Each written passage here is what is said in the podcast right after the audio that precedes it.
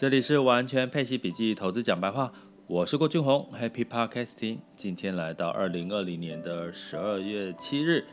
时间过得飞快，十二月又过了一周了，接下来又剩下最后倒数的三周，对不对？嗯，三周不到。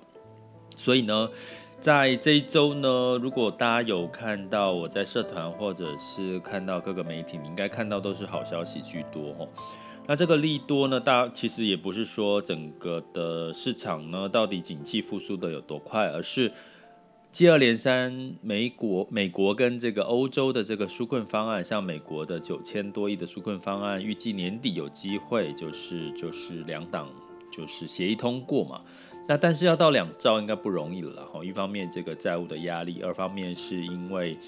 整体的市场环境可能也不见得要需要到这么大的一个力道的纾困，因为这么大力道纾困通常也有一些反效果哈，比如说你资金太泛滥会造成风险性资产的泡沫，或者是房助长房价的这个大涨，或者是美元过度的贬值哈的一些比较扭曲的一个状况。那另外呢，欧洲也不遑多让的是，它也跟着要延长这个所谓的他们的购债计划，哈，延长到明年底。那这么多的钱，这个烟脚目，哈，那基本上你说是钱要往哪跑呢？一定是往风险，不是说风险啊，就是说哪边有利益高的就往哪边跑嘛。现在这个债券殖利率还是偏低，不到一一。百分之一，然后其他的放银行利息又那么低，所以呢，基本上钱肯定就是往这些风险性的资产跑，不管是股市或者是债市，哈，我所我所谓的债市是高收益债跟新市场债，还有房市。那我这边要跟各位提醒一下，如果你们最近有在听一些演讲讲座的时候，通常我听到这些机构在讲债市的时候，大部分你们要厘清一下，大部分他们讲的。都是在讲公债、政府债这一类，比如说他们讲说，哎，呃，接下来可能不要碰债，好，或者是这个股票由于这个债，通常他们讲的债呢，大部分讲的是公债、政府债之类的，因为它才有一个对比嘛。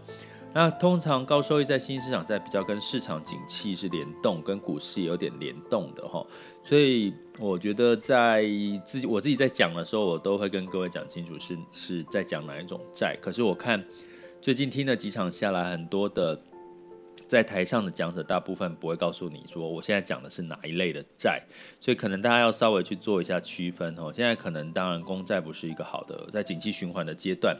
在出生段哦，或者复苏进入到成长的出生段，基本上公债不会是一个很好的一个标的。你看到，只我们如果观察美国十年期公债殖利率是往上走，代表债券价格是往下的，因为殖利率就代表它的收益嘛，它跌了代表它殖利率就会往上涨，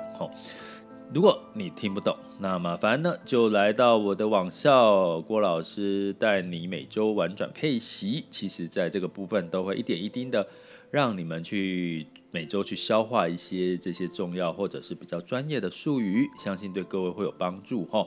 那我们今天整体因为是一周的第一天哈，那我要跟各位讲，应该我现在打开的新闻媒体或者是这个报章杂志的报道都是利多比较多。所谓的利多就是几个哈，跟各位稍微聊一下。哎，跟各位讲哎，我觉得今这一周应该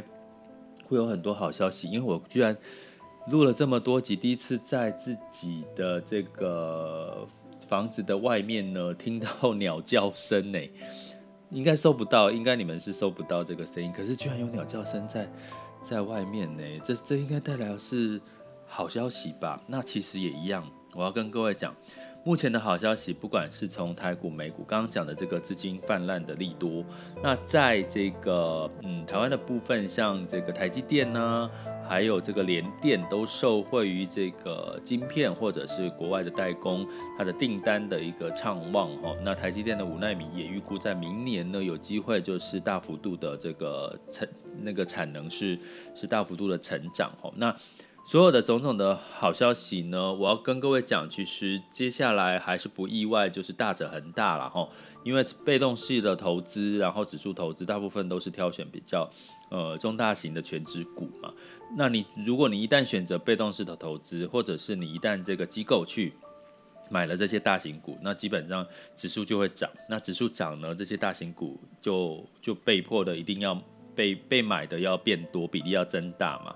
所以这个大者很大的趋势其实不会变。所以如果最近有很多的一些呃小伙伴学员呢、就会说，干脆我就买台积电好了哈，就一一直就一直买它，就这个零存整付哈，或呃这个零股交易了哈。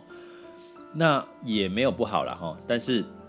我们永远也要在这个时候提醒大家一件事：鸡蛋不要放在同一个篮子。你不知道未来的变数，比如说竞争的变数，比如说一些呃法令的变数啦，各方面哈都有可能发生嘛哈。所以这个部分我建议大家从投资理财的角度，因为我不单纯从这个投机的角度，我们用投资理财的角度，适度的。做好资产配置，分散风险，其实是真的有帮助的。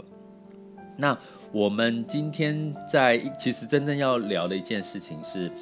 呃，最近又被媒体问到这个投资型保单这件事情。那投资型保单所谓的六步哈，不管几步哈，一二三步哈，我只能说投资型保单其实已经被拉黑了，也就是说已经变成是投资里面的黑名单了哈。但是记者。媒体就问我说：“那到底投资型保单应该要怎么去看待？”我只讲两个原则，哈，提供给各位参考。第一个，投资型保单它就是一张保单，所以呢，如果你有保障需求的话，再来考虑投资型保单，因为它再怎么样都会比你单纯投资的成本来得贵。好，那过去以往很多的这个很多的这个个案都会跟我说。哎呀，我买了投资型保单，可是我的报酬率比买投资低，为什么？因为他把这个保险的成本，好，比如说它的保障成本，比如说它的这个管理费或佣金费用率，全部都算进去了。那当然，你当然一定是亏损的，你不用算我我你这边如果有一百个人，一百个人问举手，一定是你一买投资保单一定就亏钱嘛，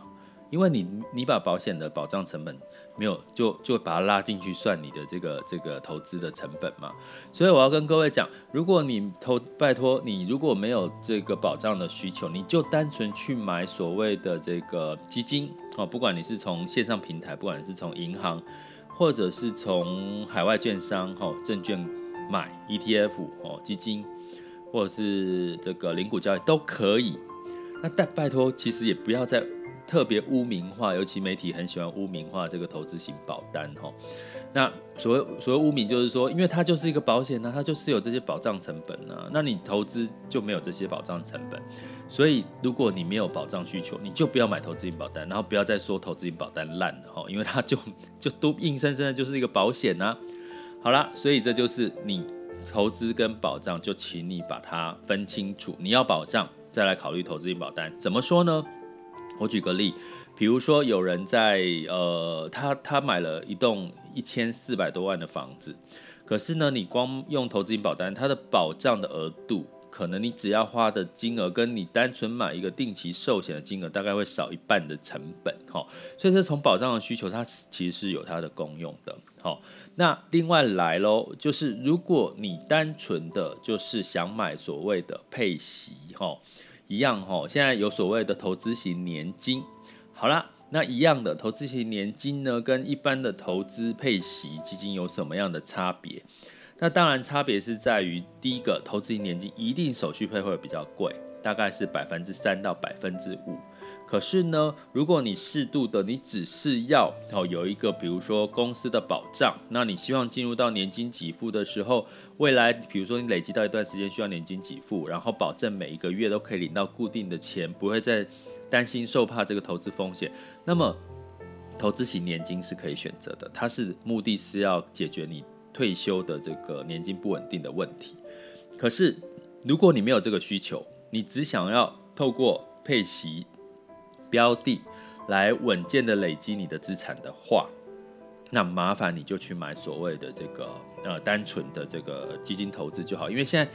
为什么我觉得，因为时代在变化的过程当中，现在你可以买到很多零手续费的一个基金标的，或者是 ETF 的手续费都非常低。可是，在过去的早期，投资型保单、投资型年金出来的时候，还没有这些线上平台啊，还没有这些机构，所以某种程度，其实你你必须要因时制宜，就是说，现在就是这样了，那你就自己做调整嘛，你不要再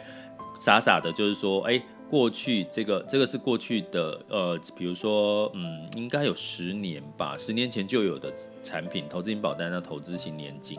那那个时候还没有线上平台啊，ETF 还不流行啊。那你当然现在回头看，它算是成本比较高，可是它就是有一个保障在，所以这是它的成本。所以回归到那一句话，告诉各位，如果你没有任何，你想要省的是成本。你单纯就是投资，麻烦你就是去买单纯的这个基金或 ETF 投资就好了。那如果呢，你想要有保障，再去考虑这个投资型保单。那同样的，如果你买了投资型保单，拜托你也不用再把这个投资收益跟这个投资型保单的成本灌在一起，因为这对这这就是两码子事嘛。所以你永远不会觉得你是这个投资是公平的哈。所以呢，因应时代的变化，投资型保单，我觉得就回归正常，投资归投资，保障归保障，你就可以区分你到底适不适合买投资型保单，你到底是不是要用单纯的这个呃基金或者是 ETF 来做配置哦。接下来进入到二零二零年十二月七日的全球市场盘势轻松聊。那就如我前面所说的呢，基本上美股因为这个纾困方案出台的几率非常高，所以道琼上涨了零点八三，上周五了哈，S M P 五百上涨零点八八，然后纳斯达克也上涨零点七。那欧洲市场周五也收高，因为油价，我跟各位提过，原物料上涨其实受欧洲是会受益的哈。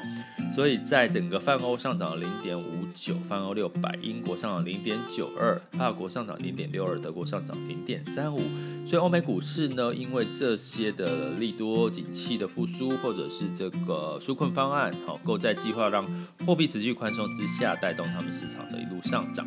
可是要提醒各位，越上涨，泡沫就越来越大，因为如果在股市上涨的幅度，在经济基本面成长的复苏力道，如果仍然低于这个增速了哈，如果低于整整体的这个股市上涨，大家就真的要小心居安思危喽。在这边先提醒大家，那在我们的这个网校，呃，带你每周玩转配息呢，也会。每周的帮你去看市场什么时候有修正的一些讯号或拐点哈，这个就是陪伴式理财教育的一个价值跟精神所在喽。那在雅股的部分，台股周五收高了，呃，站上万四嘛，收高了百分之一。那周一开盘其实也上涨了百点，可是呃，这个上涨的幅度已经开始在缩小到二十四点，然后从百点缩小到二十四点。我跟各位讲。这样才健康哦。而如果再上涨百点，急涨之后，记得我曾常常说的，急涨之后通常带来就是急跌了哈。所以今天小涨是比较健康的一个状况，所以大家不用特别担心。那这个台币呢，升值目前已经有许多的机构，甚至在这个央行都已经有点稍稍的透露线索，是二十八块是合理正常的啦哦。大家就。听听看，那大家可能慢慢习惯，在到明年，至少在美国、欧洲持续宽松货币的情况下，台币可能强势的机会还是维持着哈。所以，如果你手头上持有美金资产或者是美元的一些标呃一些一些货币的话，就稍微把心态放长一点哈。到明年的上半年，至少明年上半年，然后，但是我们会持续的关注这个美债殖利率。还有物价通膨有没有持续往上走？因为这两个数字越往上走，代表其实美元再降再贬的几率也不高喽。那在这个恒生跟上证指数呢，普遍呢都是小涨的哈。那今天就是持续看哈，因为这一周其实对于恒生跟呃上证其实也是关键的哈，因为接下来到十二月中旬之后，可能外资开始要慢慢的休息了，那可能这些资金行情就慢慢会熄火，要到等到明年一月了。所以目前如果在这一周呃港股还有这个 A 股都没有太多的一个呃资金行情的表现的话，那可能大家就可能要稍微留意，要等到在明年一月份开始喽。那油价布兰特原油上涨一点一一，来到四十九点二五哈，那这个应该也是在预期之内的，期货上涨了一一个 percent。那因为整体的景气复苏、疫苗出现以及这个纾困方案，都带动了油价上涨。那当然金价也不例外，上涨零点二，来到一八四四哈。因为当纾困方案、货币宽松、美元贬值、黄金跌的呃涨的几率就比较高，所以美元指数来到九十点八一，然后其他新兴市场货币大多是上涨的格局。这里是完全配齐笔记投资讲白话，我是郭俊宏，关注并订阅我，陪你一起理财。